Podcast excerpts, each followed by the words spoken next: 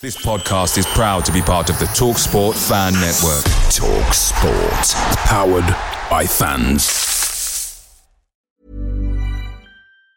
And there it is, that's as good as it gets on this stage. Nissan Townstar E V strikes again. It's an unstoppable van, unstoppable. Look, just fantastic. You can actually see the ProPilot technology in action. Effortless parallel parking. It moves with all the confidence that comes with a five-year warranty. And with a bench full of all-star van experts, there's real strength in depth here. That's all-star quality. Search Nissan Townstar E V and visit your local all-star van centre to see for yourself. Terms and conditions apply. Five years or one hundred thousand miles, whichever comes first. ProPilot is an advanced driver assist technology. Driver's responsibility to stay alert, drive safely, and control vehicle at all times. The TalkSport Fan Network is proudly supported by McDelivery, bringing you the food you love. McDelivery, like McKenna, brings a top-tier lineup. With Leif Davis-esque delivery right to your door, you'll always be winning with McDelivery. So the only thing left to say is, you win. Order now on the McDonald's app, and you can also get rewards points delivered too, so that ordering today means some tasty rewards for tomorrow. Only via app at participating restaurants. eighteen plus. Rewards registration required. Points only on menu items. Delivery fee and terms apply. See mcdonalds dot com.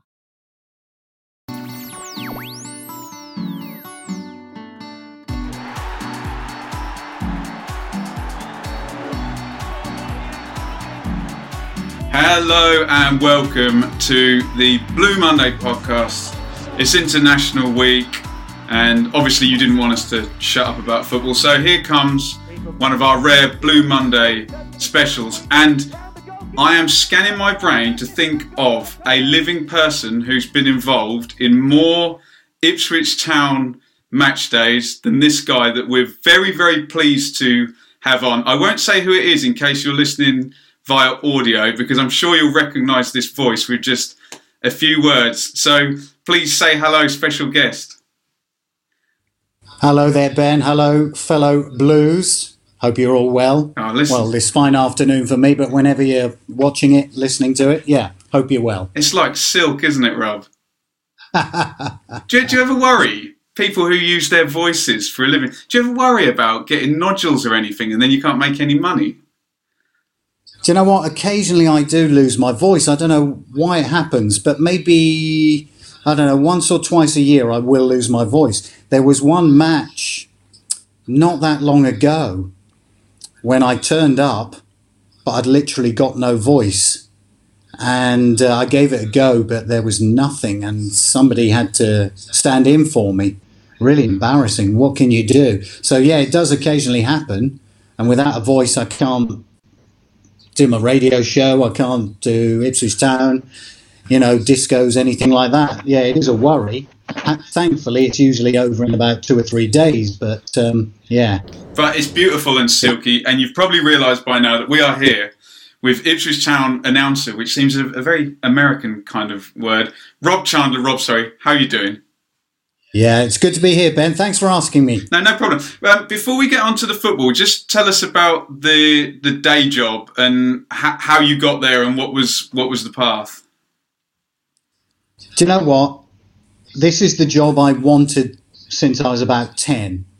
Well, I tell a lie. The first thing I wanted to be was a footballer, of course. Then my other great passion, Speedway, came into my life. So I thought, oh, actually, maybe a Speedway rider. Uh, but I've always loved music, and the whole thing of radio, you know, taking it with you is very personal, the jingles, everything. It just, I just fell in love with radio and decided that's what I wanted to do from a very young age. So I sat in my bedroom pretending I was doing a show. Um, I had to bide my time, I suppose. I did disco, school discos, and then a mobile disco around Ipswich. Uh, and then the big break came when, uh, well, I'll give my age away here, but my big break came when I was twenty, and I uh, managed to get onto uh, Radio Orwell.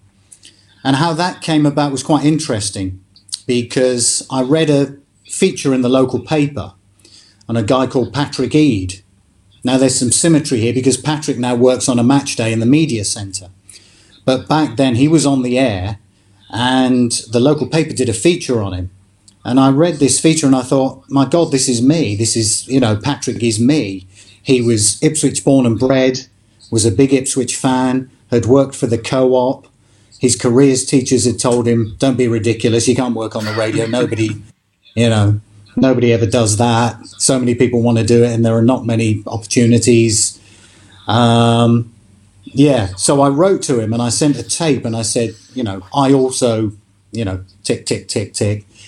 Sent him a tape of some stuff that I'd done in my bedroom. That sounds wrong. Um, All right, Paul Jill. Oh, my God. Uh, yeah. I, let, let me rephrase that. I sent him a tape of some radio links that I'd done on my home hi-fi in my bedroom. And uh, he, he liked the sound of it. He played it to the boss, who liked the sound of it, and they invited me in to make the tea and watch the pros for a while. And then they let me loose on a late show where I couldn't do too much damage. And um, I did sort of fill in relief work for about three years while carrying on with my full-time job for the for the Ipswich Co-op, the fuel department on Derby Road, which is no longer there. Um, and then finally they took me on uh, after about three years doing both. And um, yeah, that was uh, that was how I got into it. Do you think you were um, you were born with the voice, or did it did it something that you kind of developed and um, came up with yourself? Do you know what? That's very, actually, that's a really good question. I don't know. I think maybe back then I had more of an Ipswich accent, which I've perhaps managed to train myself not to have so much. And maybe, yeah, I think you do develop a bit of a radio voice. I mean, I try not to be, hey, everyone, hey, good morning, how you doing? You know, I try not to be like that. I try to be natural. Although having said that, if ever I hear old recordings of myself, I think, oh my God, Noel Edmonds, who was one of my radio heroes. Yeah, he and did I think okay. Maybe I, he did all right, to be fair, didn't he? Yeah, he did all right. I mean, he was a genius on the radio back in the day. People forget, I think, you know, they see him as, you know, Mister Corporate and Deal or No Deal, but back in his early radio days, was incredibly inventive and original. And I think maybe I subconsciously copied him to a degree. But, um, yeah, I mean, I, you can't, you know, if, if I'd got a different voice, I'd, I'd have a different voice. So maybe I have been lucky. But, you know, by the way, thank you for the compliment. Uh, it's nice to know that it's a it's a decent voice on the microphone. Um, when you were at Radio Orwell, were there any, um, did that parlay into football at all, or was it always always music? I suppose it did to a degree, because back then, as people will remember of a certain age, Radio Orwell was the way that you followed Ipswich away from home. You know, there was no B B C back then. No Twitter, exactly. And Radio Orwell was brilliant. You know, the guys we had, Pete Barraclough was the original sports guy, and then Peter Slater, and everyone will remember those evenings or those Saturdays listening to the sports show, and a song would be playing, and suddenly there would be the, the crowd cheering, goal action, and you think, oh no, you know, who's it going to be for? Please God, it's for Ipswich. And you know, thankfully back then, of course, more often than not, it was a goal. It was a goal for Town. But I mean, what fantastic days they were, Ben, back then. You know, in the in the late seventies, early eighties. You know, you'd got the football team achieving so much. The Speedway team, you know, which, as I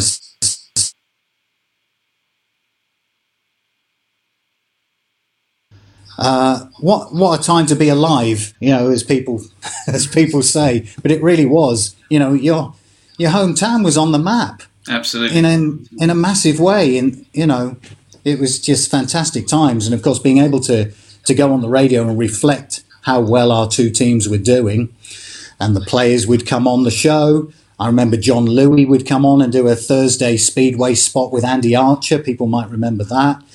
Uh, Ipswich was just a fantastic place to be, you know, around about that time. Um, we'll get to football in a minute. So you've ended up now um, across across the border. What uh, other than maybe a pay rise? What what tempted you? What tempted you in that direction?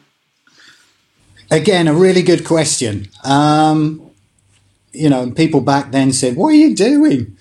You know, so it was nineteen eighty-four, and we heard that Norwich was getting a commercial radio station.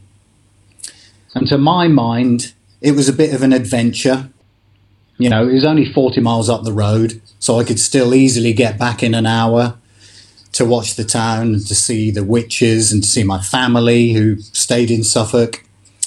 Um, but it was, you know, the thought of being in from day one at a brand was quite appealing.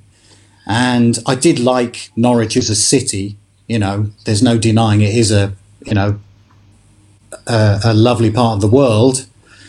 Um, I don't know. I'd, looking back, it's strange because I'd only done two f- full years, you know, in full-time work for Radio Orwell, five years in total. But somehow that felt like the right time to try something new. Um, so I applied, got the job, and was in from day one. And Radio Broadland was the station, you know, hit the ground running, did incredibly well. Lots of great memories from those times. Um, looking back, I maybe should have kept my football allegiance a little quieter. You know, I, I made no secret of the fact that I was an Ipswich fan. And I suppose, you know, still being the early eighties, I was still riding on the back of all our success. So it felt quite good to say, hey, you know, I'm a blue. And the fact is, Radio Broadland covered quite a big part of Suffolk when you think that Lowestoft yeah. was one of its key areas. Hale, Swangy, Stradbroke, Saxmundham, you know, all sort of came under the Radio Broadland catchment area.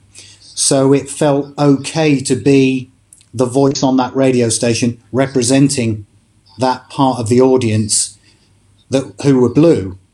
You know, Norwich obviously were the, the prime team as far as coverage was concerned, but Ipswich also got a mention. In fact, for several seasons, I was the Ipswich reporter. I would go down to Portman Road and report back on a Saturday afternoon for Radio Broadland on the Ipswich games. But it did make for some interesting, especially as I played Sunday football back then. And Radio Broadland had a team, because it was quite well known, you know. Uh, am I allowed to use bad language yeah, on this? Yeah, yeah, go for it. Just check. You know, it would be, um, oh, you're that bloody Ipswich fan, or oh, there's that, you know, beep of an Ipswich fan. So quite often there would be just the occasional late tackle that I had to put up with, and comments, you know, off the ball and stuff. Yeah, so... maybe looking back, I could have given myself a, an easier life if I'd kept quiet about it. Interesting. Um, let's let's um, segue into the actual fandom then. So can you take me from... Because um, everybody has this this period where they kind of fall in love with, with the football team and with the, you know, whoever it is they're going to support. Um, yeah. What was that for you? And you're probably going to have to mention... what you just um, said, as in coming back and working, but how did that then parlay into actually working at the club um, on a match day? I had no choice but to be an Ipswich fan. My mum was crazy about football and used to know some of the players back in the day. She would stand on Churchman's, on the terracing, and uh, some of the players would come over and chat with her. My dad used to go home and away. My brother, who's five years older than me, he was a fan. So I was very quickly aware of, you know, Ipswich Town. Um, and I, football was a massive part of my life back then. Lived and died for football. Played it in the garden. Played for the school team. Kicked the ball around. In fact, um, just diverting slightly... because any time I saw something that impressed me, I had to replicate it at home. So the day after my brother first took me to Foxhall Heath, the next day there was a speedway track in my back garden. Same with the football. My back garden was turned into a, a mini... so much so that I used to pinch my mum's... well, not my mum's, but the, the toilet rolls in the house and throw those around the back garden just to make it look properly authentic, you know? Um, so, yeah, I, I was desperate to get to Portman Road as soon as I could. I was deemed too young until England won the World Cup, and there was such euphoria after that. I was allowed to go for the season, so it would have been sixty-six sixty-seven. as when I first started going. And I remember the team we played were in red and white. I've forgotten who it was now. I think it might have been someone like Bristol City, but we won the game convincingly. And so I was hooked from that moment. So I was, I was, what would I have been then? Uh, seven, when I first started going. So Bobby Robson comes along, nineteen sixty-nine. I did, my This Week in I T F C history colleagues will kill me if I get that date wrong, but um, I, I wasn't there. I wasn't. I wasn't around. Um, take me through that. Take me through that, yeah. that time as a fan. Talk to me about players and teams and, and what, I what you remember saw. I can remember it. I mean, I was a kid, you know, and Ipswich were a second division team. Everyone in my class, in my year at school, had big teams they followed. So Chelsea were my second team, if you like, and I was Peter Osgood in the playground. But Ipswich always came first. I think it would, would have been Bill McGarry, wasn't it, uh, around about that time. But I can remember, vaguely, I can remember Bobby Robson coming, and I can remember him being, you know, booed. It didn't work out for him to begin with, and I can vaguely remember the Robson out chants. Um, but obviously, you know, the Cobbles did what they did, stood by him, and the rest just followed. And from memory, you know, from the early seventies, it was just a fantastic ride of cup runs, success in the league, European nights, wonderful times. Um, so you mentioned that um, when you were working for the radio in Norwich, that you were sent down to cover Ipswich. Was that your mm. was that your first time actually, you know, working at football rather yes. than being a fan? Take take me through that. Yeah. How how was how was going from? I know it's only a few seats over there to over there, but how yeah. how, how did that change the um, experience and how you looked at everything? Yeah, it, it was a diff- it, it was quite different. I mean, you know. All, all through the years, I stood on the North Stand terracing or Churchman's. Then I bought season tickets, sat up in the Cobble Stand, first of all, then still call it the Pioneer. You know what I mean? Me too. Yeah. Uh, so then to doing the reporting, it was something I always wanted to try. Uh, so it was good. But, I mean, I, I just used to celebrate the goals in, the press, in the press box as much as I did on the terraces, you know, and because I'd get looks from the press guys who just sat there stony-faced, you know, reporting. I did get in trouble once. We played Norwich. I think it was a Friday night game. We beat them two nil. It was the Tirico and Mason remember, yeah. goals, possibly on Sky. ninety-seven? Something like that, wasn't it? And I actually, I swung from the, uh, you know, the, the what what would you call it? Uh, the rafters. Right. I actually leapt up on the rafters and was swing in the press box, and the steward came over and said, "Any more of that, and you're out." And this was while reporting. You know, actually, maybe I wasn't working that night with it being on Sky on Friday night. Perhaps I wasn't working, but I still watched it from up there. So were you on headsets uh, back to Norwich then? Um, well, no, it was just a phone. Oh. It was, it was wow. Just a phone dial up. You know, it's been a goal at Portman Road. Okay, stand by. You know, and then, yeah, goal at Portman Road, let's cross to Rob Chandler. Yeah, Ipswich, you know, one up, blah, blah, blah, whatever. Yeah, put the phone down. Um, I then did did a few games for Sky, actually, and TalkSport. And again, it was on a mobile, mobile phone. I mean, everything is I S D N, you know, Super Studio. Then it was a mobile phone. I remember I got into an argument with a Man United guy once. It was Ipswich Man United, and he was... What would he have been doing it for? Piccadilly, as they were back then, a Manchester-based radio station anyway. And he was doing a, a little commentary. And Steve Palmer won the ball, I thought, quite fairly. And um, I think he, he questioned it and said, you know, something about it. It should have been a foul and a yellow card. And I sort of scoffed. I went, pfft, like this. And he, he became aware of it. And there was a little bit of a, you know, standoff between us. Luckily, Ipswich won the game, so I had the last laugh. Might have been something like three two, that one. That was... Was there a three two? Yeah. Was that the relegation season? I, th- I think that was the, the, the horrible ninety-four ninety-five. We, uh, with the nine nil that we won't mention the other end.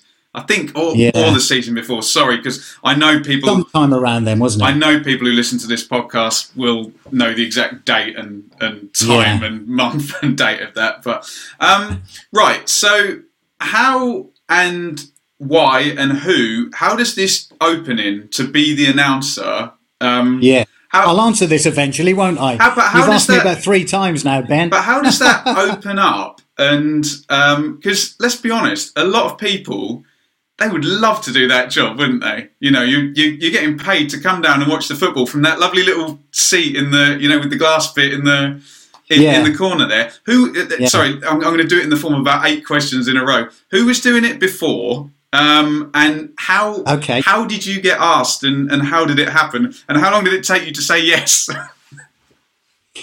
okay. I think I've got that. Um, it was a guy called Dave Richardson who was doing it. And I think he was dubbed Disco Dave by the fans. Nice. Because he did have that radio voice. Bless him. And I don't think he knew a great deal about football. And he certainly didn't know a great deal about Ipswich Town. I remember what used to knock me is that he used to, when he announced the team, he would he would announce John Walk as Big John Walk. And I used to think, he's not actually that big, is he, really?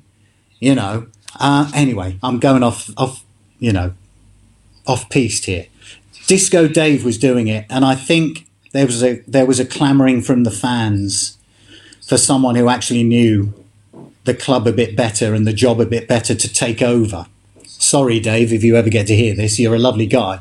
Um, but David Sheepshanks decided that he was going to change it. And for a while, he alternated between me, Stephen Foster, and another guy who was on S G R, whose name escapes me for the moment. So we were taking it in turns. So one game in three, it would be me. And it was the season that we played Sheffield United in the playoff semi-finals. And ninety-seven, we got, we, ninety, no, ninety-six, ninety-seven. With, was it? Was Charlton ninety-seven, ninety-eight, and then the two against Bolton? Like, yeah, yeah, yeah. Yeah, I've got that right. Okay. So it was that season we were taking it in turns. Now, it just so happened that my night fell on the evening of the home leg of the playoff semi-final. And it was the first time I had this, this idea because I'd introduced singing the blues. I was aware that the crowd was singing, never felt more like singing the blues. So I suggested to the guys at the football club that we play the Dave Edmonds version of that song. We'd won a game on a Saturday afternoon. We stuck Dave Edmonds singing the blues on and the whole ground clapped along to it and sung it. And I thought, we're onto something here. And so the club had their own version of it recorded, love it or hate it. That was the one that we adopted. And I had a brainwave driving down to Portman Road that I would get each stand to sing it in turn and then for the whole ground to sing it to get the atmosphere going. And it worked an absolute treat. Churchman's did it, Cobbled, Pioneer. I think I saved the North Stand till last and then said, right, everybody. And literally, even now, as I think of it, I'm getting goosebumps because you have to experience the noise of the crowd down on that pitch when they're in full voice. It's astonishing, Ben. It really is. Um, you know, can I just talk about that? Because obviously football fans can be a... Well, that, that could be a bunch of arseholes, can't they? You know, to, to say it lightly. You must have had a hell of a lot of self-confidence to want to go go around and try and try and do this. Did did, yeah. did it not come into your brain? What if what if this all goes wrong? Yeah, yeah. There there there was always a chance that people would be, you know, bugger off, Rob. You know, we we're, we're just here to enjoy the game. We, you know, we're not going to get involved. But it was a calculated risk because, you know, it's a playoff semi-final, for goodness sake. You know, if you can't be motivated and get behind the team for that, then you never will. So it was a calculated gamble. It paid off, fortunately. I felt great. The noise was incredible. And again, when the teams came out, I mean, the hairs on the back of my neck stood up. It was amazing. But the interesting thing is, you it's um, it's surprising how much you can hear, you know, of what's being said from the crowd. You know, when I go and do the penalty shootout or whatever, you know, those halftime games, you can hear stuff that's being said from from the north stand. You know, so if you're a player and you're getting a bit of stick, you know, you, believe me, you hear it. So do you, it's, it's interesting. Do you think this is what ultimately got you the got you the gig? Then one, the fact that yeah. you were a, you were a, you were a fan and you weren't just reading off a off, off a list or a script, and two, the singing the blues thing. Then that's exactly it, Ben.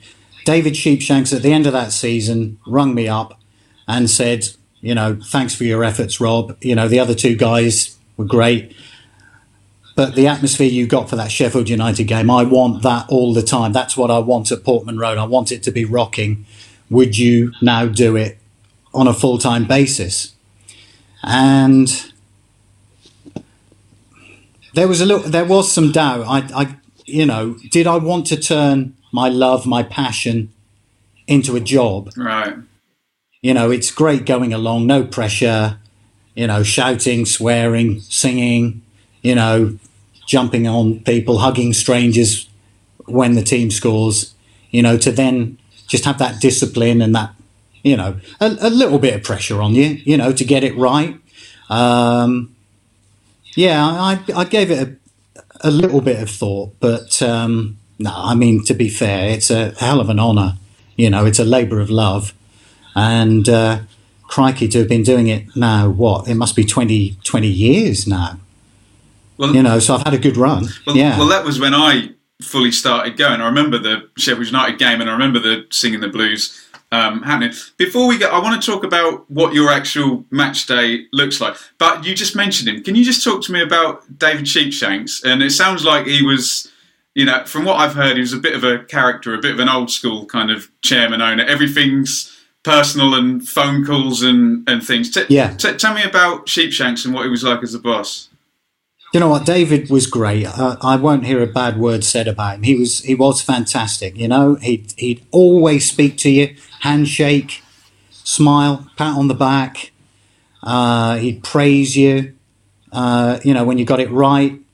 And he he clearly loved the club, absolutely loved the club, and was adamant that, you know, I get the crowd going, even if we were losing. Now, Rob, don't forget, even if we're behind at half-time, I still want you to get the crowd. You must get the crowd, you know, behind the team. So, you know, he kept you on your toes, no doubt about it. Um, and he'd, you know, every game he would come and say hello to us. Um, I I did get him in a little bit of trouble once, just going off, you know, a little story here. It was a, a cup game against Manchester City. Again, it was a night game. It might have been a Saturday evening. That was on B B C, Rob. It was on B B C, and that's what landed me in trouble. We lost four one. That's it. And if you remember, we conceded the first goal right on half-time, down the north stand end. Brilliant volley from a corner. I want to say Ale Berkovic. Okay, you, yeah, I'll, I'll take that. It was definitely a corner, but it shouldn't have been a corner. Uh, B B C showed a replay of the... you know, the ball going out of play, and it should have been a goal kick. And I was mightily pissed off that we were one nil down, and it felt like a real injustice. So when the teams came back over the second half, I actually used that as motivation. I actually said, right, come on, everybody. I've looked at the replay leading up to the, the first goal. It should have been a goal kick. So we are unjustly behind, so come on. Let's get back in this, get get behind the, the team. Anyway, game kicked off. A few minutes later, the uh, club secretary, David Rose at the time, came running up. What did you say? What did you say? I've had the F A representative onto me. And there it is, that's as good as it gets on this stage. Nissan Townstar E V strikes again. It's an unstoppable van. Unstoppable! Look, just fantastic. You can actually see the ProPilot technology in action. Effortless parallel parking. It moves with all the confidence that comes with a five-year warranty. And with a bench full of all-star van experts, there's real strength in depth here. That's all-star quality. Search Nissan Townstar E V and visit your local all-star van centre to see for yourself. Terms and conditions apply. Five years or one hundred thousand miles, whichever comes first. ProPilot is an advanced driver assist technology. Driver's responsibility to stay alert, drive safely and control vehicle at all times. Away days are great, but there's nothing quite like home comforts. The same goes for McDonald's. Maximise your home advantage with McDelivery. You win. Order now on the McDonald's app. At participating restaurants, eighteen plus, serving times, delivery fee and terms apply. See mcdonalds dot com. Blue Monday are delighted to be partnered with TalkSport Fan Network and NordVPN, giving you the best possible offering for browsing the internet securely. NordVPN opens up global streaming options for content not available in your region by switching your virtual location quicker than Wes Burns running down the wing. NordVPN acts like your cyber Sam Morsey whilst online, protecting your personal data and sensitive info like passwords and credit card details from falling into the wrong hands. For about the price of an I T F C Match programme a month or a Blue Monday Telegram subscription, you can get yourself a NordVPN account which can be used across six different devices. If you need to rapidly change direction like Amari Hutchinson, there's a thirty-day money-back guarantee. To get the best discount off your NordVPN plan, go to nordvpn.com forward slash Blue Monday or click the link in the podcast or YouTube subscription to be taken straight there, supporting us here at Blue Monday in the process. You've potentially um, incited a riot here. I thought, hang on a minute, this is Ipswich Town, you know. But anyway, um, you're not allowed, of course, to criticise refereeing decisions.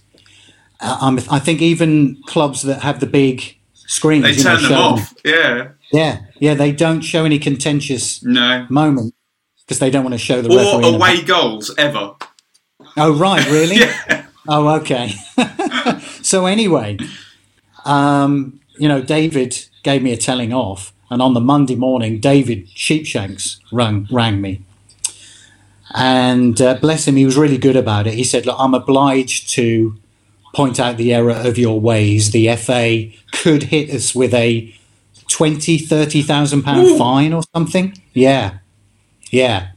But they're going to let us off on the understanding that I tell you never, ever to do that again. He said, I know where you're coming from. I know how you feel. That's why he hired you. Know. you. Yeah, exactly. Yeah. So, yeah. But no, David was David was great. He really was. And, um, you know, it's interesting because I remember after we'd gone into administration, I bumped into David and he looked crestfallen and close to tears. And he said to me, do you know what, Rob, we just needed to sell one player. We just needed either, I don't know if I'm giving away any company secrets here. It was a long time ago now. I think probably everyone knows this, but they just needed, I think, Matt Holland or Herman Hreiderson to agree a move. And that would have, you know, kept the Wolves at the door. Um, is that the right expression? The wolves from the wolves from the door, I, I think. Yes. I think. Um, I mean, obviously, we should say that um, Rob's Rob's on here, and he's obviously he works for Marcus Evans, so we're not going to be asking him um, some questions that people maybe maybe want me to ask. But I think what a lot. I, I, I will just say this, Ben. I have met him. Okay. I intro- I introduced myself to him. I saw him turning up at the ground, and he happened to be coming up the stairs at just about the right time. So I introduced myself to him. I said, I'm Rob Chandler. I'm, you know, the match day announcer.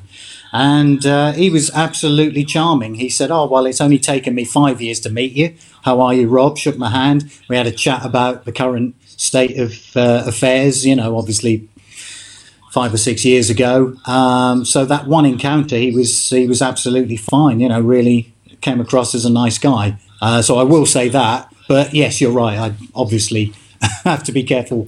No, uh, I, what I say. I, I think the point I was going to make, and I mean, you've just basically um, sort of solidified it, is that on the one hand, you have this guy who you have a personal relationship, who's even telling the announcer what to what to say when, you know, when the away team has scored. And on the other hand, it took you five years to to meet the other guy. But look, Rob, I'm not gonna I'm not gonna ask you about any of that stuff. So um, don't worry about that. What I do want to know is, can you take me through the um, the match day? So um, yeah. in particularly. Um, When do you appear? What do you see? Where do you get to go? Um, who comes up with the format, et cetera, et cetera? Um, take, take me, mm. take me through that. What do you get to see that the rest of us would love to see but don't get to? Um, not a great deal, Ben. Everyone imagines I've got this, you know, Tri- behind the scenes. Triple A pass, yeah. yeah, yeah. Um, it's changed somewhat through the years. I mean. I can stand, you know, I'm going to walk into a joke here, but I mean, I could stand down on the pitch at ten to three and it seems, I look around and it seems pretty empty. Some people will say you could stand there at ten past three and it looks that way. But, you know, I mean, back in, should we say, slightly more successful times, you know, people used to turn up well in advance of kickoff and you could begin to build that atmosphere. So that's the one thing that's become quite difficult, really, to, you know, um, I, I'm there usually about an hour and a half before kickoff, and I usually start just after an hour before three o'clock or six forty-five on a for a night game. Do you write the format, the, Rob? No, the script is, is written for me. Uh, obviously, within that, there's room for ad-libbing. You know, for example, when I interview the mascots, or the community champion, or any ex-players, and we do the halftime games. You know, I can sort of, you know, introduce my own take on that. And, you know, through the years, you know, nothing is more enjoyable, Ben, than standing on the pitch, cracking a joke and hearing the crowd laughing at it, taking the mick out of, you know, one of the penalty takers or, you know, whatever the halftime entertainment is. Something like that. And of course, the I suppose, you know, one of the advantages that I have is when I have to interview someone like Ray Crawford, Franz Tyson, Arnold Muir, wow. you know, yeah, any of the old guys. I mean, heroes, absolute heroes.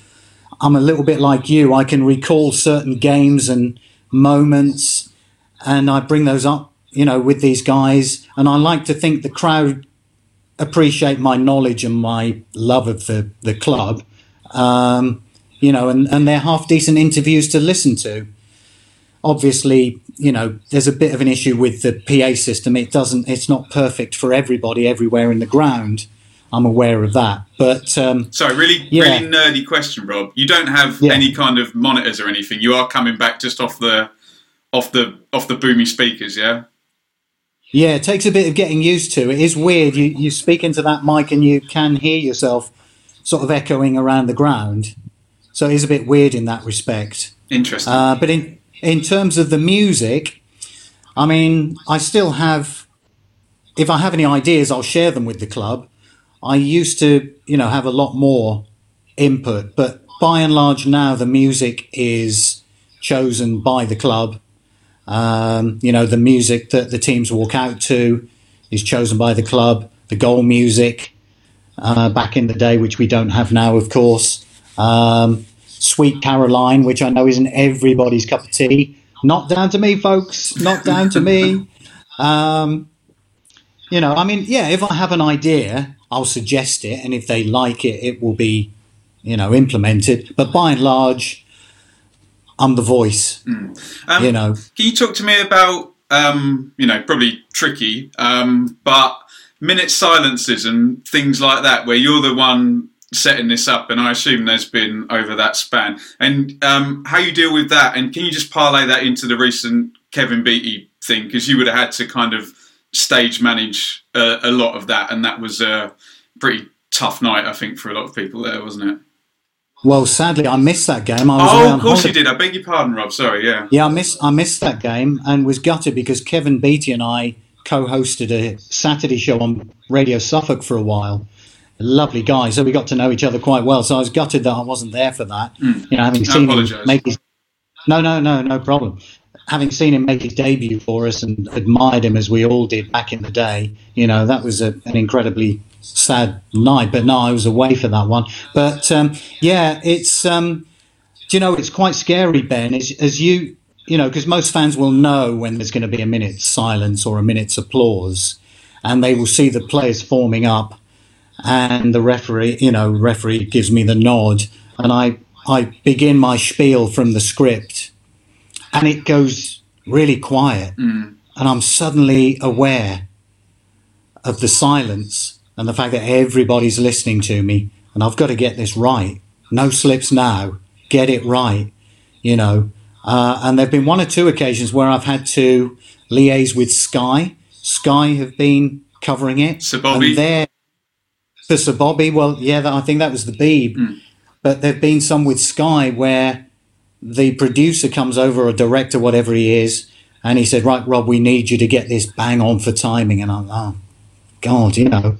So the players are coming out, and he's, right, get going, get going, you know. And uh, luckily I've ev- I've hit every one bang on, and he's given me a pat on the back and said, you know, I don't get this cooperation everywhere, so, you know, well done. But I'm going to uh, – maybe I should keep quiet about this one because probably everyone's forgotten – but my most horrendous uh, moment with a minute's silence, this will forever haunt me, Ben, was after we lost John Lyall. And for some reason, I was down on the pitch. I did the teams, and um, I, I started to make my way back up to the box. And I got there. I suddenly became aware of this silence, you know, and I thought, well, this is odd. And someone said, the minute's silence, the minute's silence. I'd just totally forgotten. Totally forgotten the minute's silence for John Lyall. And I mean, you can imagine how awful I felt for the rest of that game, I mean, and for weeks afterwards, you know, and even now as I recall it. But what can I say? We're all human. We all make mistakes. It was just one of those moments that I just brain freeze. And so any time now there's a minute's silence, I always have someone next to me just say to me, minute silence, just remind me, you know, so that never happens again. So apologies to anyone who was, you know, upset by that. It, I was mortified. Absolutely. Um, talk to me about goals then. Um, two two sides of this. Um, what? Let's let's talk about the away team scoring first, because sometimes you sound grumpy as hell. It's quite funny. Um, are you under any any instruction um, when when the away team scores what you've got to do? Do you know what? I'm not sure, Ben, if it's an actual F A requirement that you announce the away team goals or what. I do it, and I, you know, obviously I'm feeling peed off about it, so I will sound grumpy.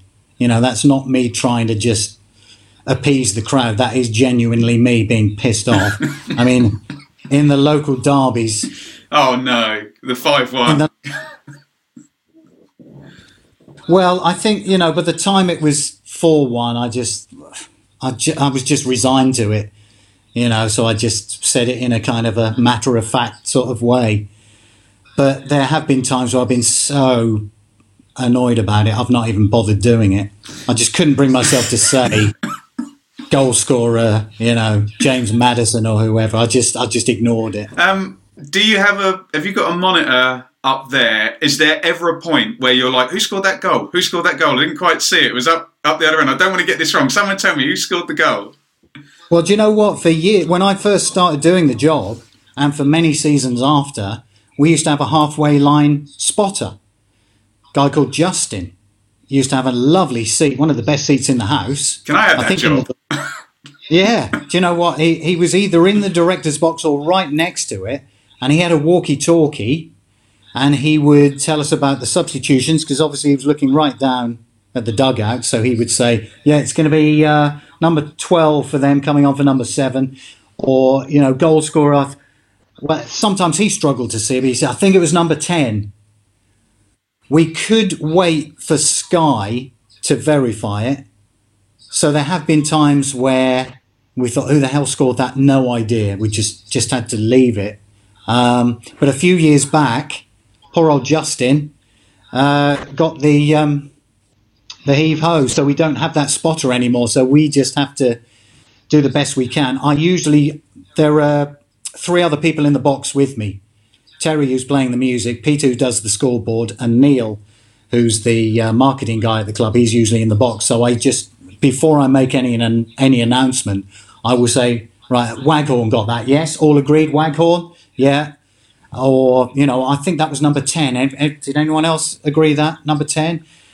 Um, there is a there is a monitor we can go to, I think, and it usually homes in on the goal scorer. Or you can just tell by the body language, you know, all the players going to right, the scorer. Yeah. And sometimes you just have to, if he scored down the north stand end, you just have to wait for him to turn around so you can see his number. So if ever there's a slight delay, it's because I'm just waiting to see who it was, or I'm waiting for Sky to verify it. Yeah. I don't know if you've seen on YouTube, there's some brilliant documentaries about the Aguero Manchester City goal. And one of the best bits is they've got the guy who does your job for Man City. And they they said they were literally rolling on the floor celebrating. And someone's like, cue goal on the on the screen or whatever. Um, have, yeah. have you ever... Have you ever lost it and been oh God, so yes. into the game that you've then completely messed up the announcement, or, I don't know, blown the speakers or whatever because you went too crazy? Some people who've sat in the right sort of areas will know that in seasons gone by, in a big game with an important goal, I've actually leapt up onto the, the tabletop and I've been at the window, at the glass, like this. And the police control room next door are like, get down, get down. And the Bolton game, the Bolton oh. game, yeah, the five three. Yeah. When Magilton equalised in the last minute, made it three three, I leapt so high, I punched out one of those... Uh, oh, the panels in the roof. Panels in the ceiling, you know, the sort of the, um, uh, the honeycomb kind, and it fell down and caught the cheek of one of my colleagues and cut cut his cheek. And that, that panel laid... you know, propped up against the the, uh, the posts for quite some time before they put it back. So, uh, yeah, definite yes to answer that question. um, do you remember, I don't know how much you recall this, the last game of the North Stand, um, you went and stood on the North Stand. I did. Did you have an open mic, and was it open during the game? Because I'm sure I remember hearing some choice stuff coming through the, the stadium P A. I'm sure, well, they've got control of the mic back in the uh, in the booth. Whether or not, from memory, they might have left the mic channel open. I think they left it open. I think they might have done. Then I had the option of switching it on or off right at the bottom of the mic. So you may be right, but that was the two one against Man City, wasn't it? The Roycer header down the north yeah. stand end. And if you watch that back, I can actually see myself because I'm standing down at the front. And I can actually see myself on that footage celebrating the goal. And then did you? And then, of course, announcing it. that's, yeah. That's brilliant. Yeah. That's brilliant. But, I mean, the North Stand was where I went to see my very first game, standing on a milk crate, you know, at the age of seven. And I just thought for the last game of that North Stand, I should be there. Just felt It just felt right. Interesting. Very good. Um, just talk to me about this, because you, you must remember that the, the Premier League comes and Sky... take everything over, and you got cheerleaders and and whatnot, and it looked like they were going to try and give it the American sport presentation. And and you, you've already mentioned, oh, we have a penalty shootout at half time. What is it about English audiences that don't necessarily take to the kind of razzmatazz? I remember you tried to do the German thing of getting the crowd to say back the the scorer's name. Just Talk, talk to me about um, football as an entertainment, razzmatazz, and why why aren't English audiences necessarily interested? I, I don't know, Ben, to be honest. I do remember trying to introduce that thing of the crowd shouting back the, the surname, and it actually began to take off. But for whatever reason, the club decided not to go with it. Um... They also didn't like my idea of having Lulu's shout as the goal celebration music. We tried it for one game. We scored and it was a hey, hey, hey, hey, hey. I thought it was quite good, but they knocked that on the head. Uh, I don't know. I mean, the cheerleaders kind of divided the crowd, didn't they, as well? Some thought they were great and others thought, you know, no place for that sort of thing in football. Um, I do remember David Sheepshanks had an Australian secretary back in the day, and she used to be quite involved with, you know, the whole match day presentation thing. And she wanted, she had, this was never going to be taken on, but she wanted, when a player for the opposition was sent off, she wanted us to play... Na, na, na, na. Yeah. No, really? Hey, hey, hey. Goodbye. How, how did you know that? They do that in wrestling. You know? I watch wrestling. Oh, do they? Yeah. She wanted that. Do you remember Wimbledon used to play the Jaws music when they got a corner? What, during the game? Yeah. Amazing. When Wimbledon got a corner back in the day... Dun, dun, here, dun, here comes John dun, Fashanu, dun, dun, dun, yeah. Dun, dun. Ridiculous. Yeah. Unbelievable. Um, any... Um, Any mistakes, funny pronunciation things that you, uh, you can, you can, any, any. Can you imagine? Can you imagine what my life is like now, Ben? I get the team sheet, and the first thing I do is look at the opposition. Right. Oh my God! You know, some of the names now are a real. Well, none test- of your counterparts can say Bielkowski. They all say Bielkowski. Every single one. Ridiculous. Sorry, carry on. Yeah. Well, I mean, there is. Some of the names now, Ben, I long for the, you know, the bygone days when it was Smith and Jones and Brown and, you know, Thompson. Some of the names now, uh, you know, actually the other night, Middlesbrough, I mean, they've got some, you know, some testing names, but I knew them all. I recognised all of them. The challenge comes when there's a there's a name on there and you think, well, I've no idea who that is. I've no idea how to pronounce that. What I will often do in that situation is either... seek out an away fan uh, in the disabled area, or I'll approach, you know, the opposition coach or manager or something, you know, and ask them. Because, yeah, there's some real testers. Uh, there was one game, and it was Halloween, because I remember a guy called Steve who used to do a, a newspaper column for the uh, for the East Anglian, commented on it. Back in the day, the full-time results were sponsored by One Railways. Right. One, no, One Railway. If you've ever tried saying a word beginning with W next to a word beginning with R, Jonathan, Wayne Rooney... Jonathan Ross, you know, the, yeah. the, the number of times I've heard Wayne Rooney, people trip over... Yeah. Wayne, Wayne, anyway, I, I tripped over up over One Railway. Run, run, and it... And it made the guys either side of me start laughing. And I was trying to read the scores out, and I got the giggles uh, to the point where I was just, you know, I'd just gone big time. And I saw people looking up, and I think S- Steve Mellon, if you remember yeah, that yeah, name, no, Steve yeah. Mellon said something about mysterious, ghostly laughing coming from the P A. Was it was it something to do with Halloween? So yeah. Um, before we go on to your your favourites, uh, your favourite players, um, and uh, games that you've you've announced, um, tre- treading carefully, obviously, because we know you're an employee. Uh, can you quickly give me your thoughts on the current team and the current um, current manager? Obviously, we're recording this um, the day. For- you know where I'm going with this. We're recording this the day before the Swansea game, so. Um, If if anything were to have changed, I'll, I'll do I'll do some editing. But thoughts on the current um, current team and current manager, Rob?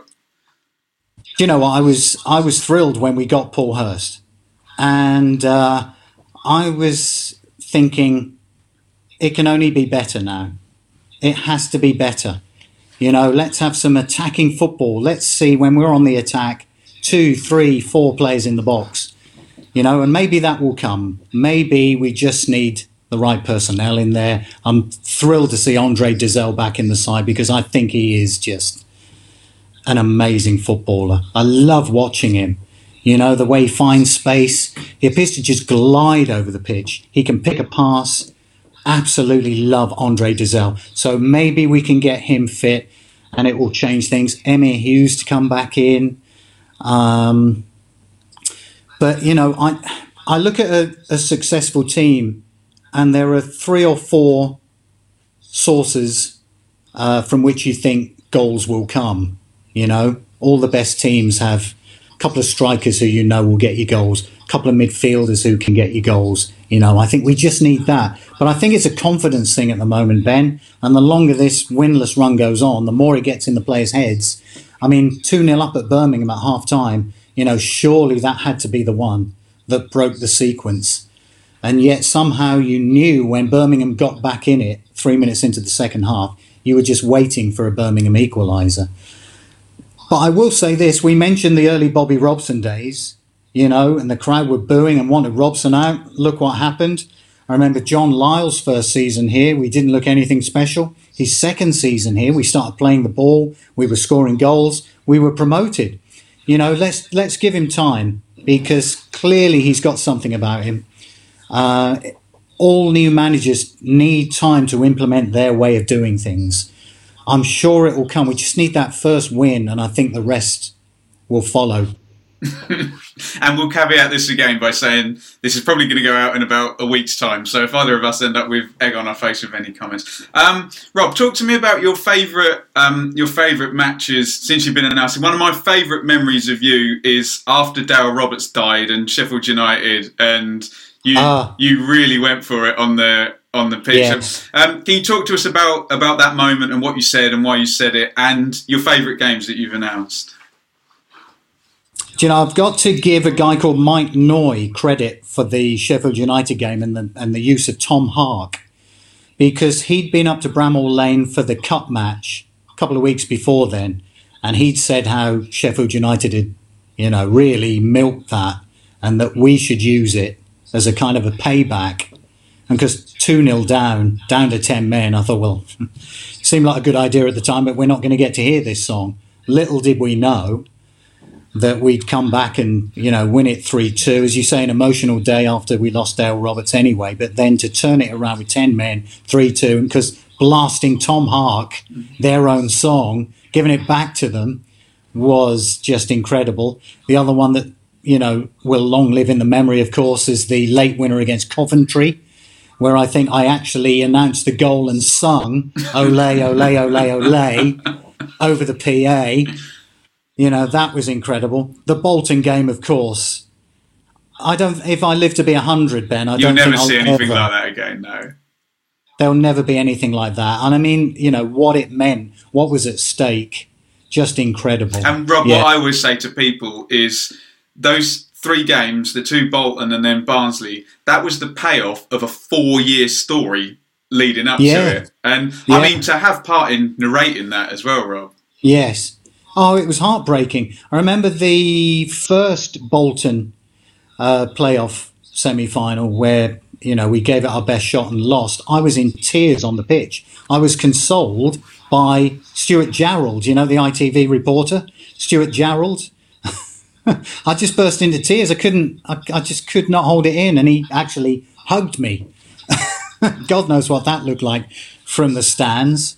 Um, I mean, oh, absolutely heartbreaking. And then to have to drive back up to Norwich and be on the radio the next morning in Norwich, you know, after those defeats was tough to take. So, yeah, um, at the end of those, you know, the, the Bolton game where we finally made it and then beat Barnsley, I mean, I cried again, but happy tears this time. And as you say, after all those years of heartbreak, to finally get there was, yeah, yeah, it was brilliant. Amazing. Um You don't have to just from your announcing career, but just um, from your supporting career. Um, two, two or three players who, who you've enjoyed watching the most? Yeah. Um, early days, my favourite player was Danny Hegan. I've always had something about wingers, you know, and how they can influence a game. So Danny Hegan was my boyhood hero, although Ray Crawford, of course, was always banging the goals in. So I love Ray Crawford as well. And later through the years, Uh, I was a big fan of Brian Hamilton, who now lives just down the road from me, ironically. Uh, Brian Hamilton was a fantastic goal-scoring midfielder. Um, of course, the Dutchman. Franz Tyson, I would pick out of the two, you know, was my favourite. And, of course, I suppose in more recent times, Marcus Stewart. I mean, what a player. You know, what a clever footballer. Genius. Absolutely. Yeah. Rob, we know you have, well, you and I know that you have somewhere to be. Um, just very, very quickly before you go off, um, you're, you're a fixture there. Are we going to keep seeing you there seasons to come? Um, for as long as the club want me, Ben, I'm happy to keep turning up and doing the job, uh, which hopefully will be for many seasons to come. Um, but, you know, if they decide a change is due, then, um, you know, it'll be a sad day. Uh, but I guess I'll uh, revert to uh, the stands. You'll be you back know, and in carry on, carry on following the Blues. But no, hey, I, it, you know, I'd love to do it for another twenty years. Let, let's wait and see. That's up to the club. I'm happy to carry on doing it for as long as they want me and for as long as the fans want me, to be fair. Uh, you know, and the fans have been great with me. Uh, thanks for all those votes in the uh, Those Were the Days questionnaire. Brilliant stuff. Rob, thank you so much for your time. I know you've got to get off. Uh, where can people find you on Twitter? Uh, at radio rob dot c. Uh, no, hang on. At Ray, what am I? At Radio Rob. Yeah. At Radio Rob. Radio Rob C. Uh, we'll we'll it? we'll tag you. We'll tag we'll tag you in the podcast. Rob, thank you. Hang on. I'll, I'll have a look at my phone. It, Actually, at Radio to, Rob C, isn't it? I might be able to find it quicker than you, Rob, if I go in my... At Radio Rob C. At Radio, Radio Rob C. Ladies and gentlemen, the voice of Ipswich Town Matchdays at Portman Road. Rob, Rob, thank you very much, and um, see you soon. Cheers, Ben. I've enjoyed it. Thanks, mate.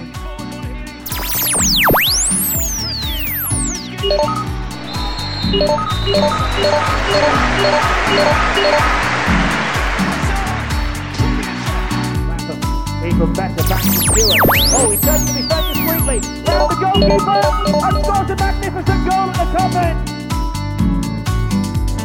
end.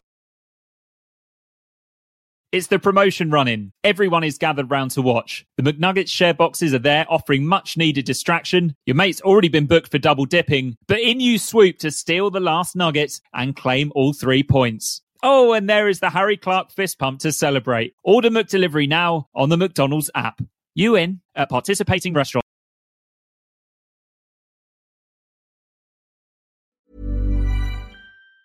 And there it is. That's as good as it gets on this stage. Nissan Townstar E V strikes again. It's an unstoppable van. Unstoppable! Look, just fantastic. You can actually see the ProPilot technology in action. Effortless parallel parking. It moves with all the confidence that comes with a five-year warranty. And with a bench full of all-star van experts, there's real strength in depth here. That's all-star quality. Search Nissan Townstar E V and visit your local all-star van centre to see for yourself. Terms and conditions apply. Five years or one hundred thousand miles, whichever comes first. ProPilot is an advanced driver assist technology. Driver's responsibility to stay alert, drive safely, and control vehicle at all times.